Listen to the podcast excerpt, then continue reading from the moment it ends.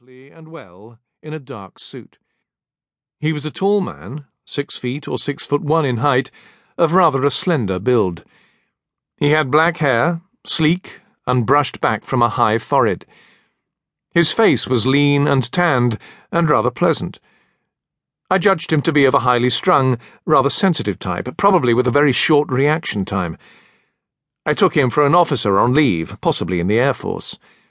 It was no surprise to me when I heard later that he was of a Scotch family. We chatted for some minutes in the corridor. Then they came to summon us to dinner, and we went through to the restaurant car. Darkness had fallen.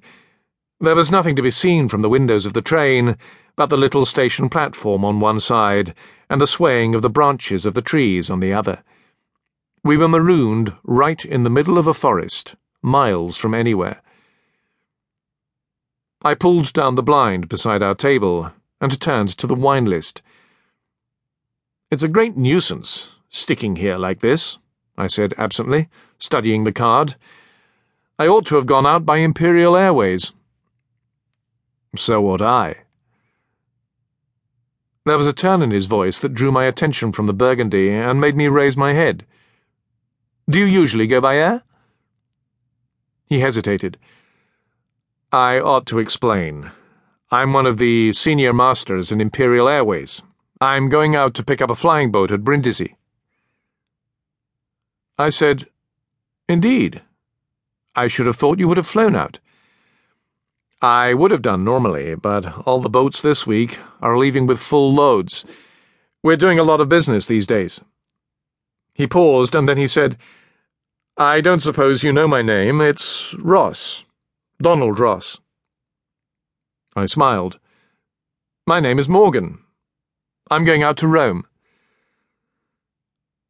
The waiter came to my elbow, making an interruption. I turned again to the wine list, consulted Ross, and gave our order to the waiter.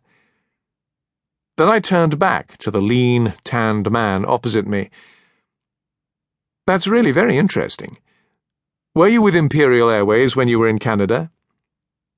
He shook his head. They don't operate in Canada. No, that was with a much smaller concern some years ago, in Quebec. We used to run down as far as Rimouski and up to Eastmain and Fort George in Hudson Bay and on to Churchill. Those were the regular routes. On special trips, of course, we used to go anywhere, all over the north. He smiled. That's where I learnt my French. But were there many passengers up there? Not many. Trappers and prospectors mostly, and hunting parties in the summer. He paused. But then we carried everything they needed kerosene, mining machinery, sacks of flour, tinned foods, petrol, dresses for the squaws, pigs and goats, everything you can think of. Extraordinary. It's cheaper to take those things in by air than by canoe with a portage every ten miles.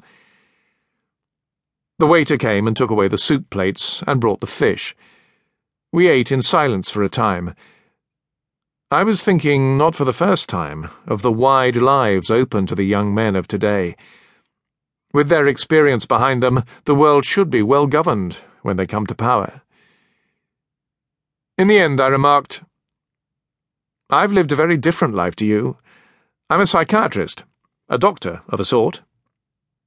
He said hesitantly, That means a brain specialist, doesn't it? That's right. I suppose you're on holiday now. I said, Not a bit. I'm on my way to Rome for a consultation. He digested that in silence for a time, probably wondering how much I got for going out to Rome. The fish plates were taken away, and they brought the gigot. When the waiter had gone, he said, You'll forgive me, but I don't know much about these things. Do you do dreams and all that? I smiled. To some extent. Dreams are useful if you don't try to read too much into them.